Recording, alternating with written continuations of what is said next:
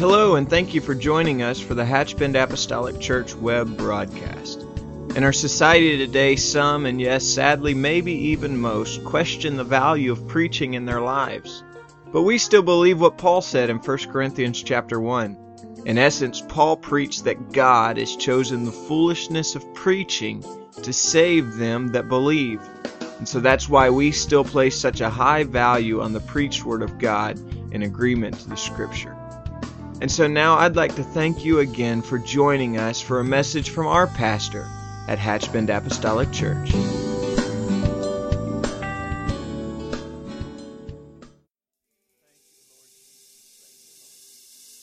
How descriptive the words of that song are tonight. I need thee.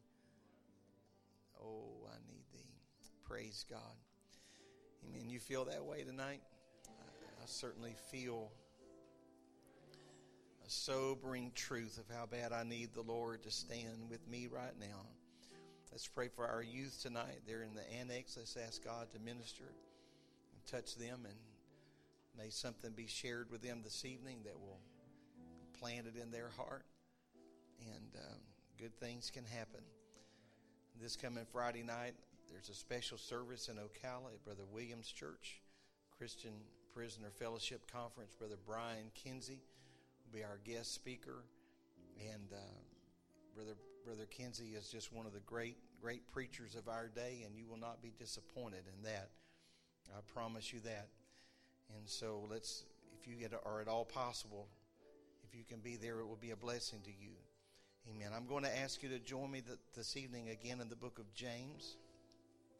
For several weeks, we have just been taking an expository journey through this book. And uh, ask the Lord to just touch us this evening and help us pick up some um, nuggets that will help us serve Him and live for Him with a measure of success. And we'll to ask you to join me in James 3. We're going to pray and, and um, we'll just ask God to touch us as we make this journey together. We'll begin in a little bit in verse number 13. Lord, I love you today and I thank you for the presence of the Holy Ghost. And I ask you tonight to just bless the gathering of your people that have come tonight. They have come not only in obedience, but they have come in faith this evening, believing you, Lord, to minister to their need and to touch us through your word. And I pray tonight that you will touch my mind and my lips and let me, Lord, move me out of the way and let you speak to us this evening in this holy place in Jesus' name. And you can be seated. Thank you for being here tonight, and I mean that with all of my heart. I want to speak this evening from the subjects that James is going to be dealing with in verses, we'll finish out actually chapter 3 this evening, verses 13 through 18. Um, and we're going to be talking about wisdom this evening and two types of wisdom, one of those being earthly and one of those being heavenly wisdom. Um, I think that we can find both the Old Testament and the New Testament support the fact that there are two basic kinds of wisdom there's the wisdom of man and the wisdom of God. And uh, James is teaching us that the kind of wisdom that we possess is revealed by the kind of lives that we live. And so, like I was uh, sharing in the last couple of lessons about our tongue being a revealer. In truth, in addition to that, our lives become a revealer of, of really who we are, what we are. And so when we possess wisdom from below, or wisdom that is earthly or natural, then that's going to be demonstrated in our lives. There's going to be evidence of that. We leave telltale signs, so to speak, of of uh, really the worlds that we have invested in. There will be uh, a lack of desire to worship and a lack of desire to serve the Lord or obey the Lord. But on the other hand, those who have a relationship with the Lord are going to manifest that wisdom from above. We're seeking for Him tonight. In all reality, we are looking into His Word and we are seeking the Word of the Lord for direction and for hope and uh, for strength in our lives. And so, no matter how many times we read a passage of Scripture, it's happened to me. Um, it's happened to me twice since Saturday.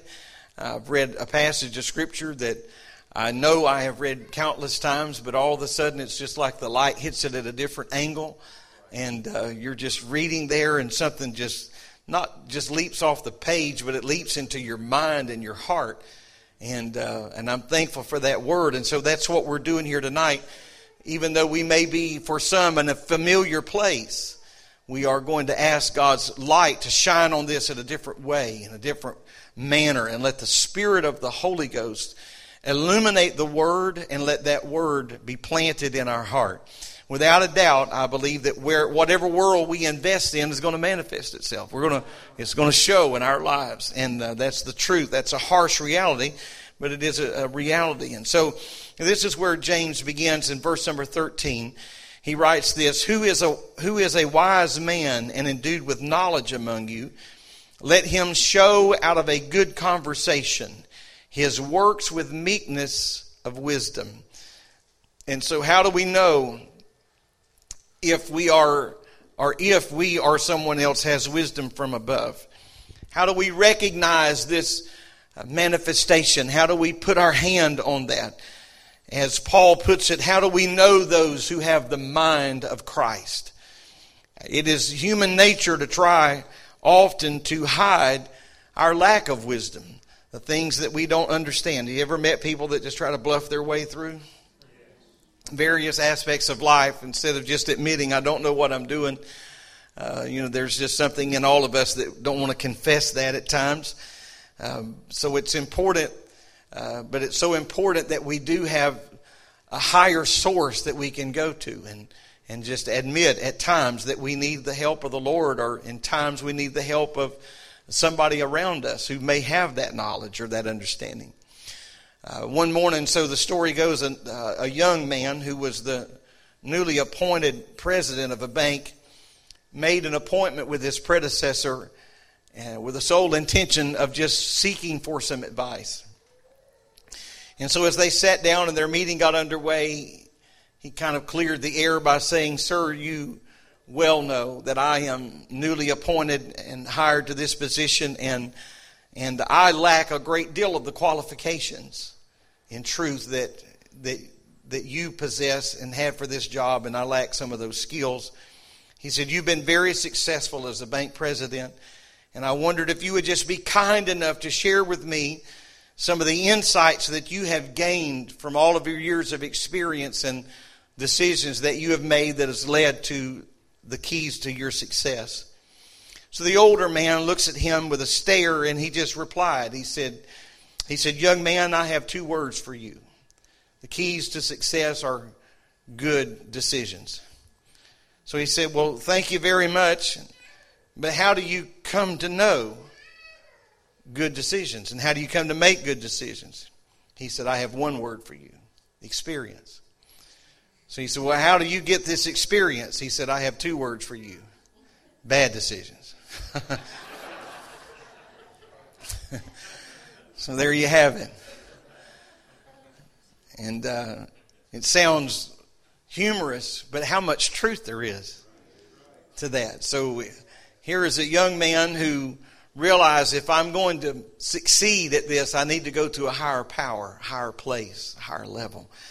And so uh, if we're not careful, we can feel like we have this. We have this. That's an impulse that hits humanity generally. I'm sure it varies to some degree, but generally around the ages of 18 months to two years. Uh, some of you parents could probably correct me on this and hone that down a little bit better, but that I got this. I can do this. When a child no longer wants you to feed them, but they they want to feed themselves even though they clearly lack the motor skills to find their mouth. But it's there in us, and that never goes away. I've got this. I've got this. That feeling, that impulse, that urge or desire never goes away. And so that's why we must submit ourselves to a higher power and let the Spirit and the presence of the Lord do a work in our life. And so James starts out with this test of wisdom, and he says in verse 13, Let him show out of a good conversation his works with meekness of wisdom.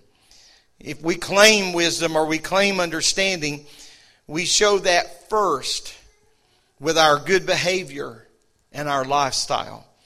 Because wisdom is like faith. We've taught in this series about faith without works being dead.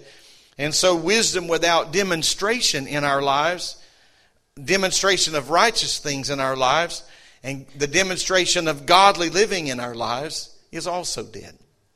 There has to be a manifestation. There has to be a demonstration. And I feel like uh, that, that James clearly and successfully underlines some things for us this evening. He admonishes us to show our wisdom by our good conversation. He talks about our attitude and our meekness and our gentleness.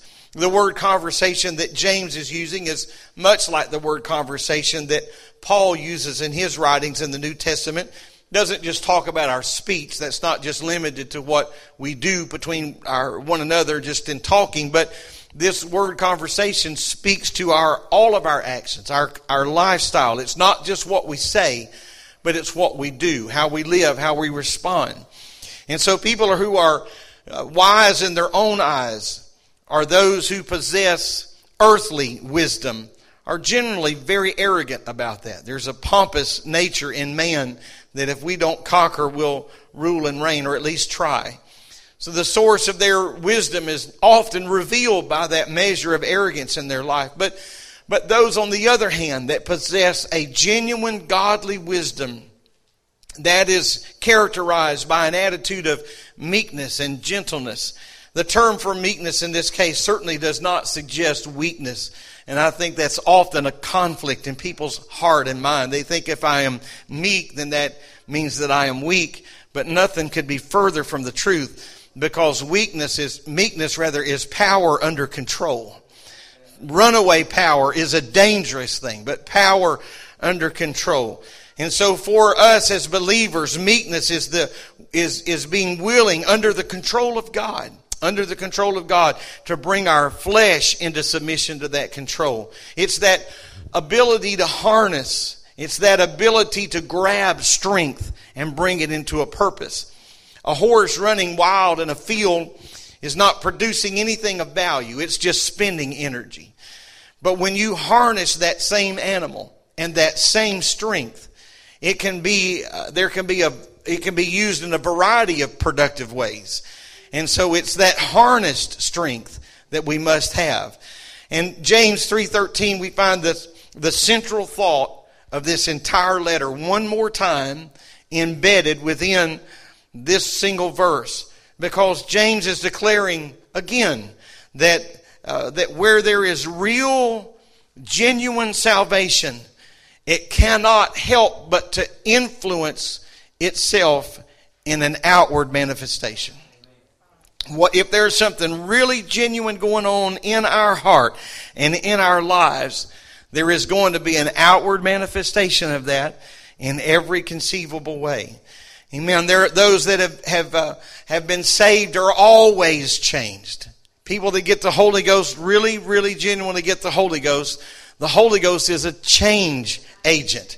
Amen. It always manifests itself. It may begin on the inside, certainly, but it is going to manifest itself in, in, the, in our actions and our attitude. It's going to manifest itself in our conversations. It's just going to manifest, manifest itself. And so salvation is more than just a statement of faith. It is more than signing our name. And It is more than having our name on a roll. But salvation is a life changing event Amen. From the moment we received the baptism of the Holy Ghost, there was a turn point. It was a change point in our life. Now, we didn't morph into something mystical in a matter of moments, but we did turn and change that direction and begin to walk with the Lord. And in that walking with Him, we find the working of the Spirit in our life that creates real significant change. So James says that we demonstrate our godly wisdom by the life that we live and the attitude that we possess. In verse 14, he said, But if you have bitter envying and strife in your hearts, glory not. Another word for glory there is boast. He said, Boast not. If you have bitter envying and strife in your hearts, that's nothing to boast about. That's nothing to be proud of. And lie not against the truth. So it's important to once again understand that that everything issues from the heart. I've said many times in this study that we need to guard our heart because here's the wellspring of our life. So we got to make sure that our heart's right. And so uh, that the heart that that's where unbelief and that's where uh, belief and that's where sin and righteousness all originate. It's there's the wellspring of it all, and I've got to make sure this is right. you know, we think about. And I'm not trying to to cast out any suspicions in your mind, but you know, we have so many times so much com- more confidence in the faucet than we do the source.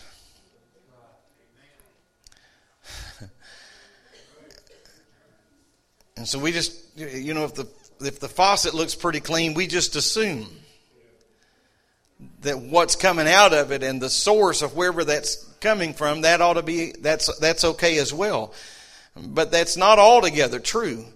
Uh, I think about that when we're in big hotels and things of that nature. It's just crystal clear water boiling out of there, and I just in my, the back of my mind, I'm saying, but where's it coming from?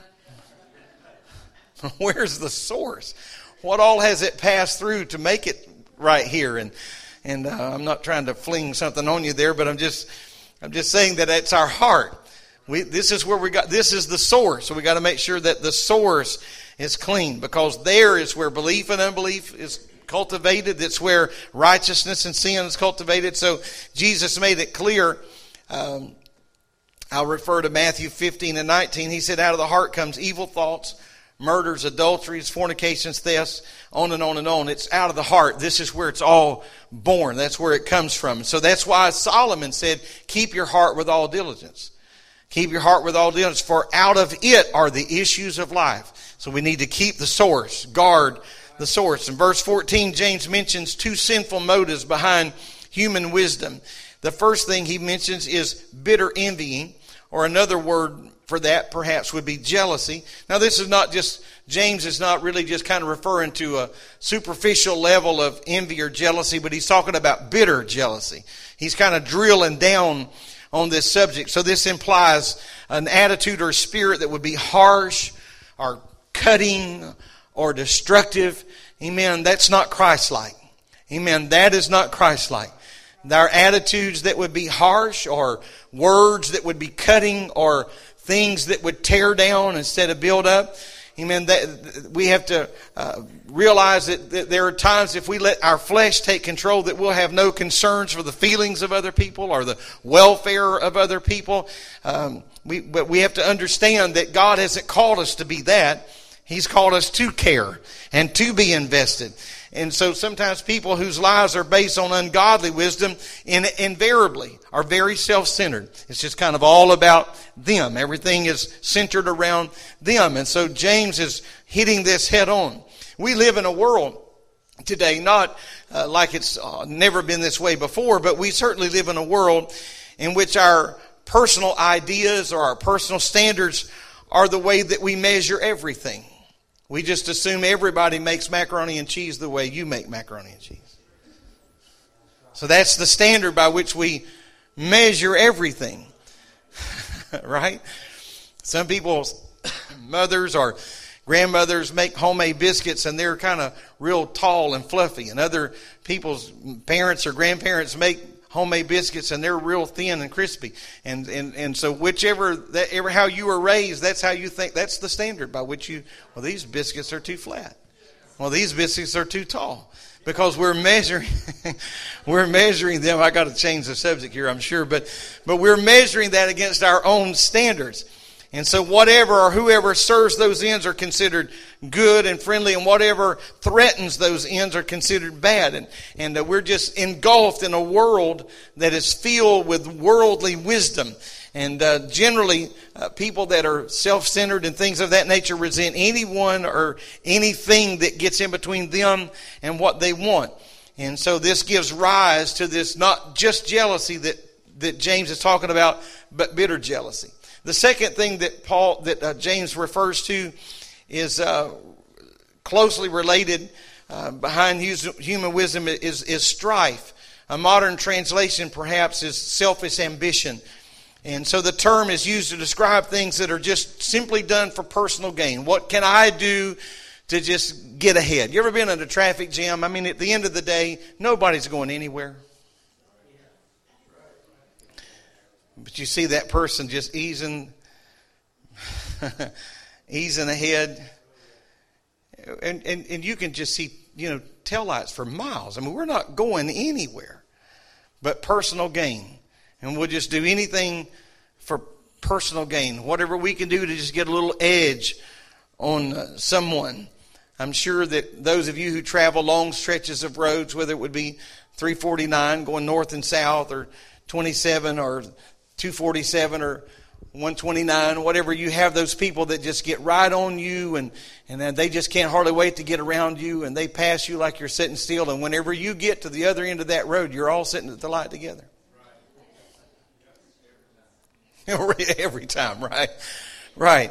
And so you're just all there, but it's just something about if I can just that personal gain. I want this for myself. Now, uh, certainly James is not referring to people in traffic and things of that nature, but James is really talking about if we look at historically a, a historical overview of this, it is more closely associated to the politicians in in James's day, or people who sought positions and power and influence and and uh, it was used for personal gratification and and self-fulfillment at any cost just whatever it takes for me to be able to insert myself there. And that kind of selfish ambition knows nothing about meekness and it knows nothing about genuine humility it's ultimately the opposite of what a child of God is called to be. And so James says about this, he said, don't boast of that. Don't glory in that because there is no glory ever to be found there.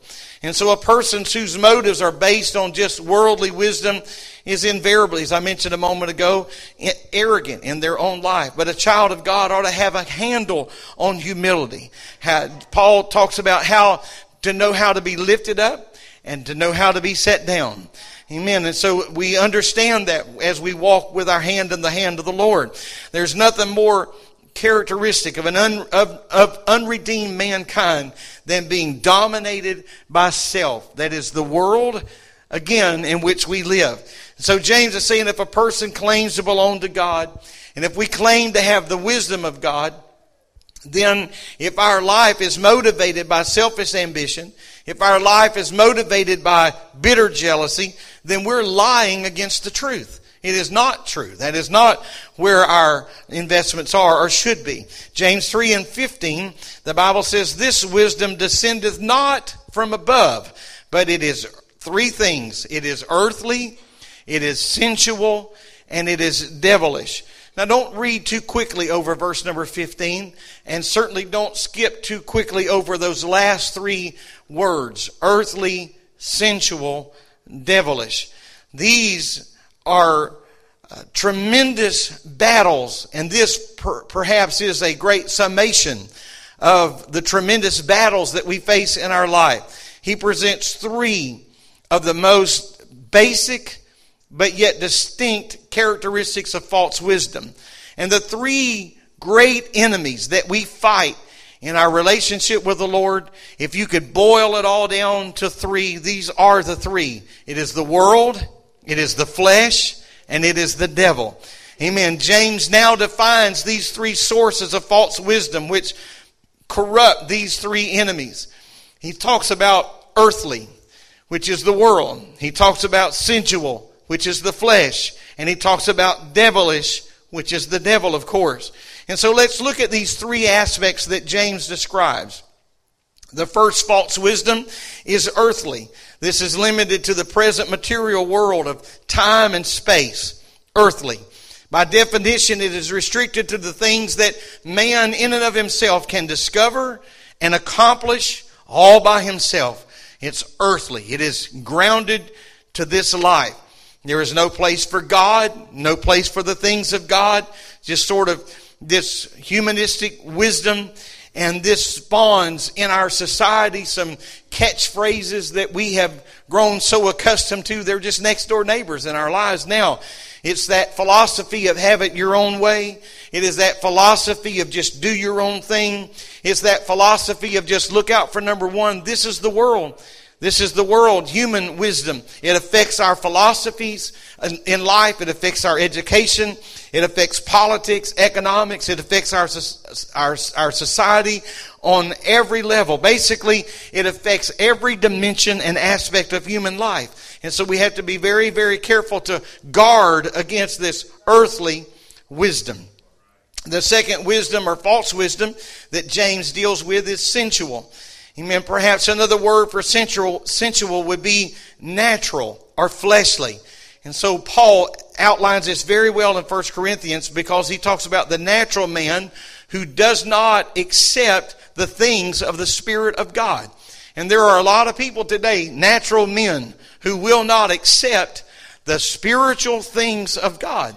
Jude 19 described this kind of person in this way. He said, They who separate themselves sensual, having not the Spirit, are fleshly, having not the Spirit. All of their appetites, uh, all of their impulses, all their driving forces are grounded in a humanistic view of the world and man. And so again, man becomes the measure of all things. Can I tell you that we can't just build our world in such a way and feel like that as long as we've got it where we can handle it, this is the ceiling or this is the cap. Amen. We need to put our faith and our trust and our confidence in the hand of the Lord. Amen. So man becomes the measure of all things. It's what we could do with our own strength, what I could accomplish with my own ability. The third thing, the third false wisdom is demonic. Although it's human, and earthbound, and fleshly, the root or the source of this is still Satan himself. Satan has always promised wisdom to those that he tempts. He's always asserting himself. When he tempted the Lord after 40 days of fasting in the wilderness, he was trying to buy him and barter with him, if you please. So he's all, always asserting uh, him, his word against the word of God. We find this in the book of Genesis, in the Garden of Eden, contradicting what the Lord had told Adam. Satan spoke to Eve and he said, he said, the Lord just knows in the day that you eat it, that your eyes are going to be open. In that moment, you're going to be like God and you're going to know good and evil. In other words, if she did what God had forbidden, not only do you not have to worry about dying, he was saying, but you're actually going to become like God. Just an absolute contradiction to what the Lord said. Consequently was born the lie that man can be his own God. So this didn't just start in the Garden of Eden and die, but we are facing that very spirit and idea and attitude in our world today that we can just be our own God. If we look at verse number 16, for where envying and strife is, there is confusion and every evil work. And so James says that wherever envy and strife exists, there will be confusion and there will be evil. And I know that these are very, very broad, uh, very broad terms and they, they cover a multitude of, of, uh, of, of certainly bad results. They certainly include anger and bitterness and resentment. And of course, the list I think could go on and on. But, but we see that today displayed in our culture, in our society. We see the racial and the ethnic and the social and the economic divisions that are just being underlined and entrenched more and more and more and more. Instead of getting better, it's getting worse. Amen. So we have to be very careful to understand that where this envy and this strife is, there is confusion and there is this measure of evil that is uh, at work in our lives and in our world today. And so the idea is that absolutely nothing from this, uh, uh, uh, nothing of any ultimate good is going to result from this kind of human wisdom. So now James turns and he, when we come into verse number 17, he talks about true wisdom. Not false wisdom, but true wisdom. In verse 17, he said, The wisdom that is from above is first pure, then peaceable, gentle, easy to be entreated, full of mercy and good fruits, without partiality and without hypocrisy.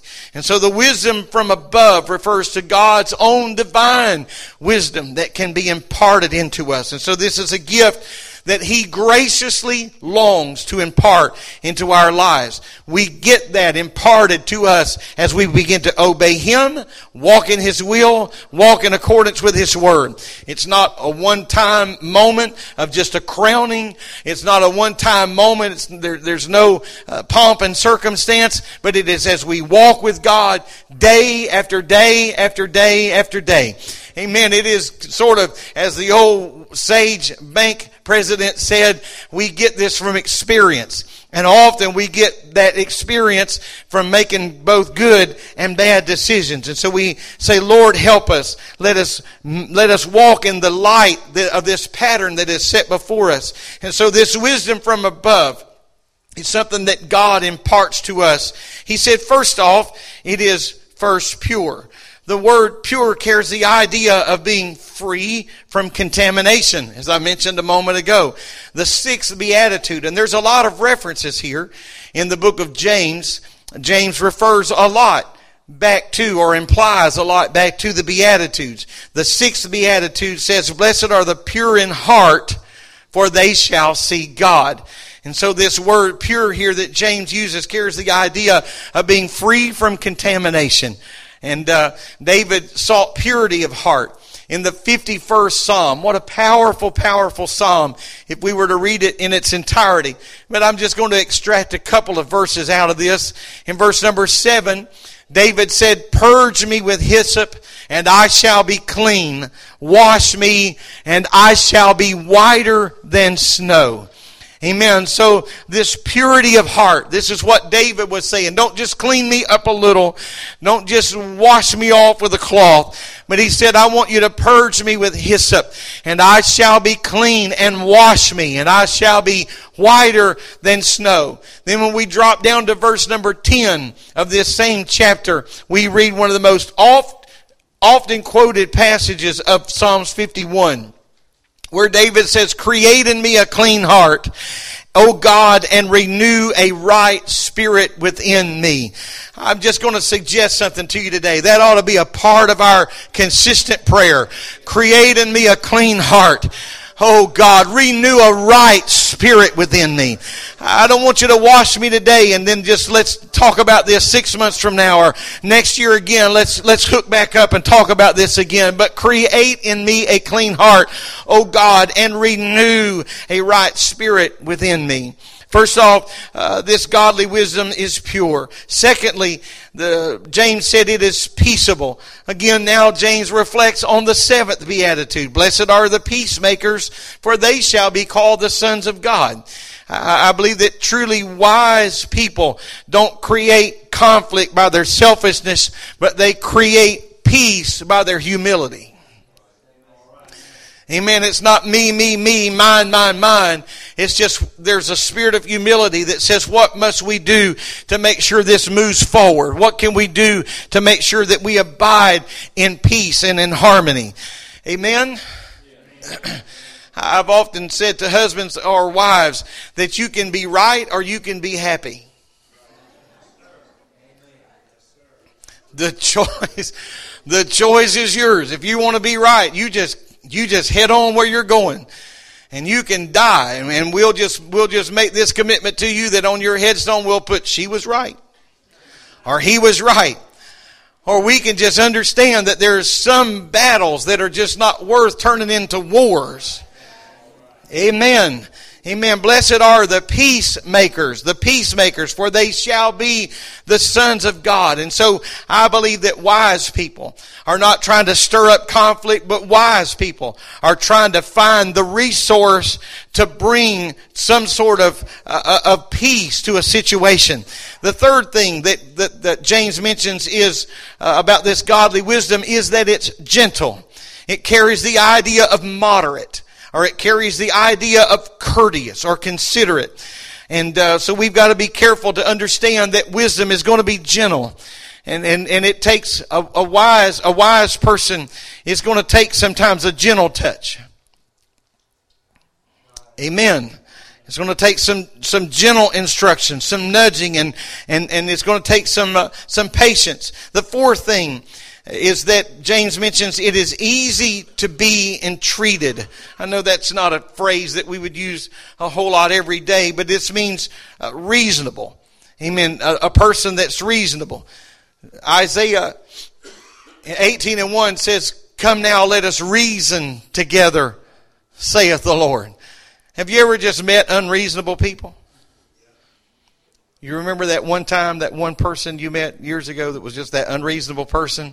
There's some people that are unreasonable. They're just unwilling to yield. But this scripture is talking about somebody that's reasonable, willing to yield without dispute. Let's, let's figure out what we, uh, let's figure out what we need to do. Amen. It describes somebody that has a teachable spirit. Somebody that has a teachable spirit. The fifth thing that is mentioned is that it's full of mercy. Again, another reference back to the Beatitudes. Blessed are the merciful, for they shall receive mercy.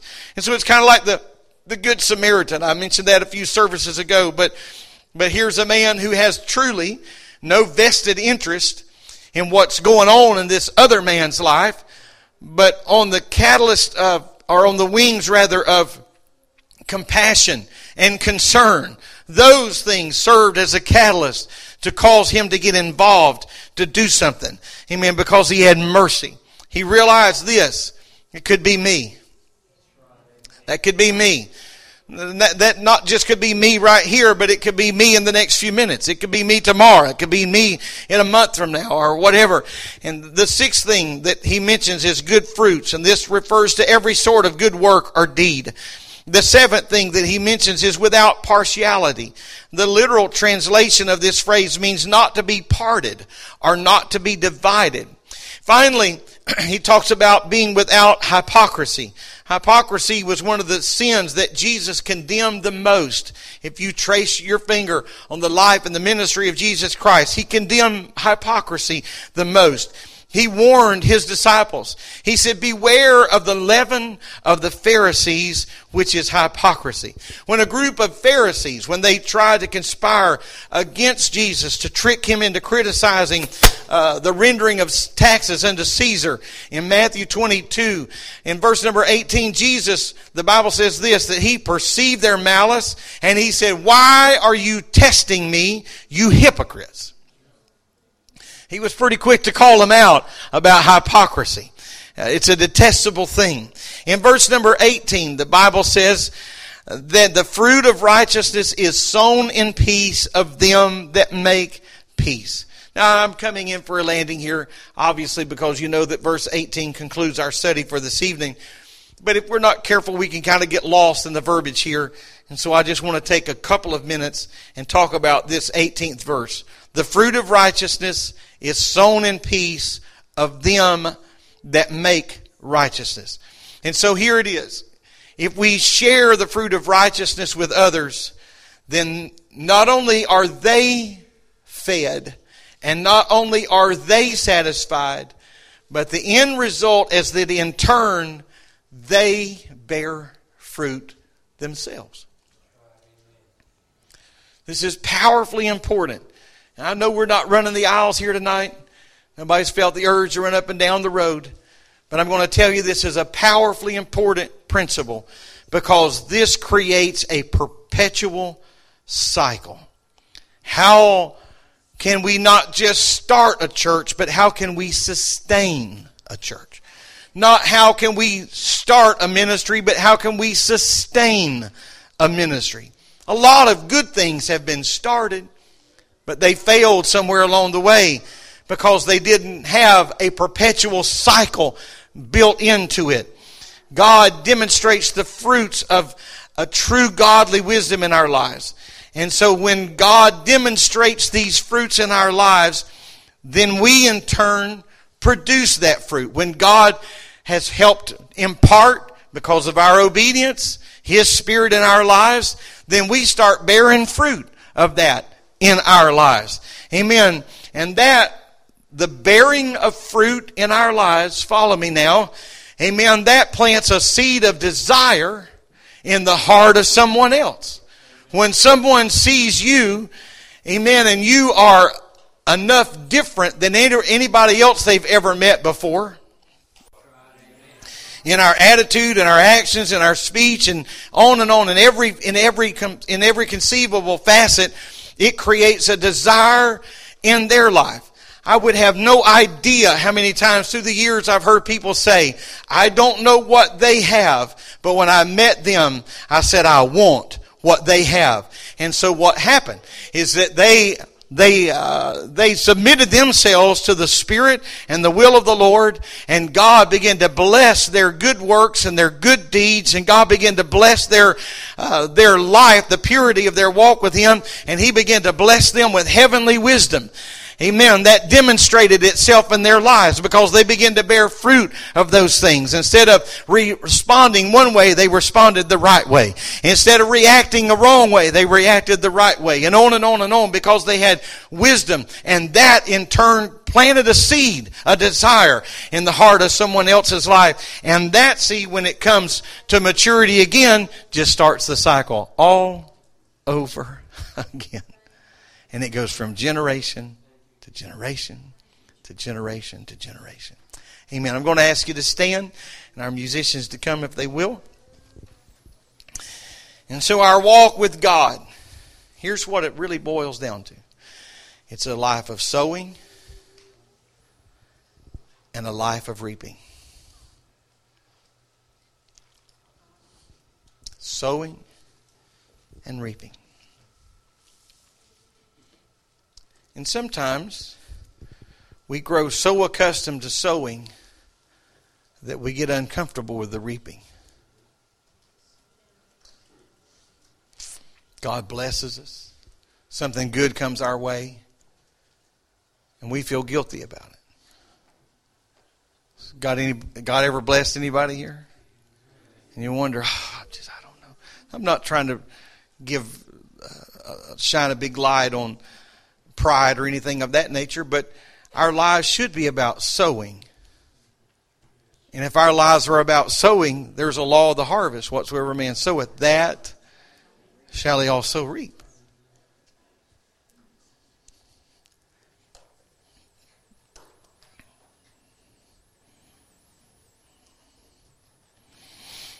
I want to, I'm going to testify here. I don't want you to take this wrong, but a few days ago, my wife and I were in a restaurant and we saw the widow of a of, she had been a pastor's wife for many many years. Her husband's been passed for several years. And so i just asked the waitress i said i would like you to get her ticket. I would like to buy her lunch. And i i was thinking that i didn't think she would ever find out about that. I was just trying to do it under the wire. But somehow or another she found out she came over to our table. And she can't talk for crying. And I, I said, ma'am, if, if somebody had a gun to your head tonight, you couldn't name or number the meals that you have bought for people through the years. I said, Am I right? She started shaking her head. So I said, Let me bless you. Because I certainly need the blessing. And I saw this snapshot of someone who has sown and sown and sown and sown. And now a little harvest comes in. $7.99 harvest comes in. And we're just so uncomfortable. Is that, is that, that describes us, doesn't it? I'm not saying that we should ever look up and say, well, I had that coming. I'm not talking about that, but there is a law of sowing and also a law of reaping. And there should be some things that come back in our lives. There ought to be a cycle. And when we live for the Lord as we should live, our lives should cause others to say, I want to walk in that way. And I want to live like they're living. And, and so when we understand the power and the course of, of mentorship and influence, and I said the other day about the gift of speech, but also the danger that comes with that because with speech comes influence. And so we need to make sure that we are influencing somebody in the right way, the right path. Amen. So God's wisdom shows righteous, righteousness, not sin. And so we need to live a life that brings righteousness, produces peace, not only in our life, but in the lives of others. And so here it is. We, what we are is what we live. And what we live is what we sow. And what we sow determines what we reap. Let me share that one more time. What we are is what we live, and what we live is what we sow, and what we sow determines what we reap. And so if we live in God's wisdom and we sow righteousness and we sow peace, guess what? That's a harvest that's coming back into our life. Amen. The scripture says this, the Bible, not me. The Bible says that they that sow to the wind will reap a whirlwind. And I've watched, just like you, people that have just sown to the wind their lives so dangerously out of control. And then one day, when all these whirlwinds start blowing in their lives, they're wondering, where in the world did this come from? It didn't come, it didn't start making its way to your house yesterday. This has been coming for a long, long time. A long time. And so, in like fashion, the blessings of the Lord didn't just pop up overnight. It's been coming a long, long time. Amen. Let's love the Lord and this worship Him in this song in Jesus' name. Amen.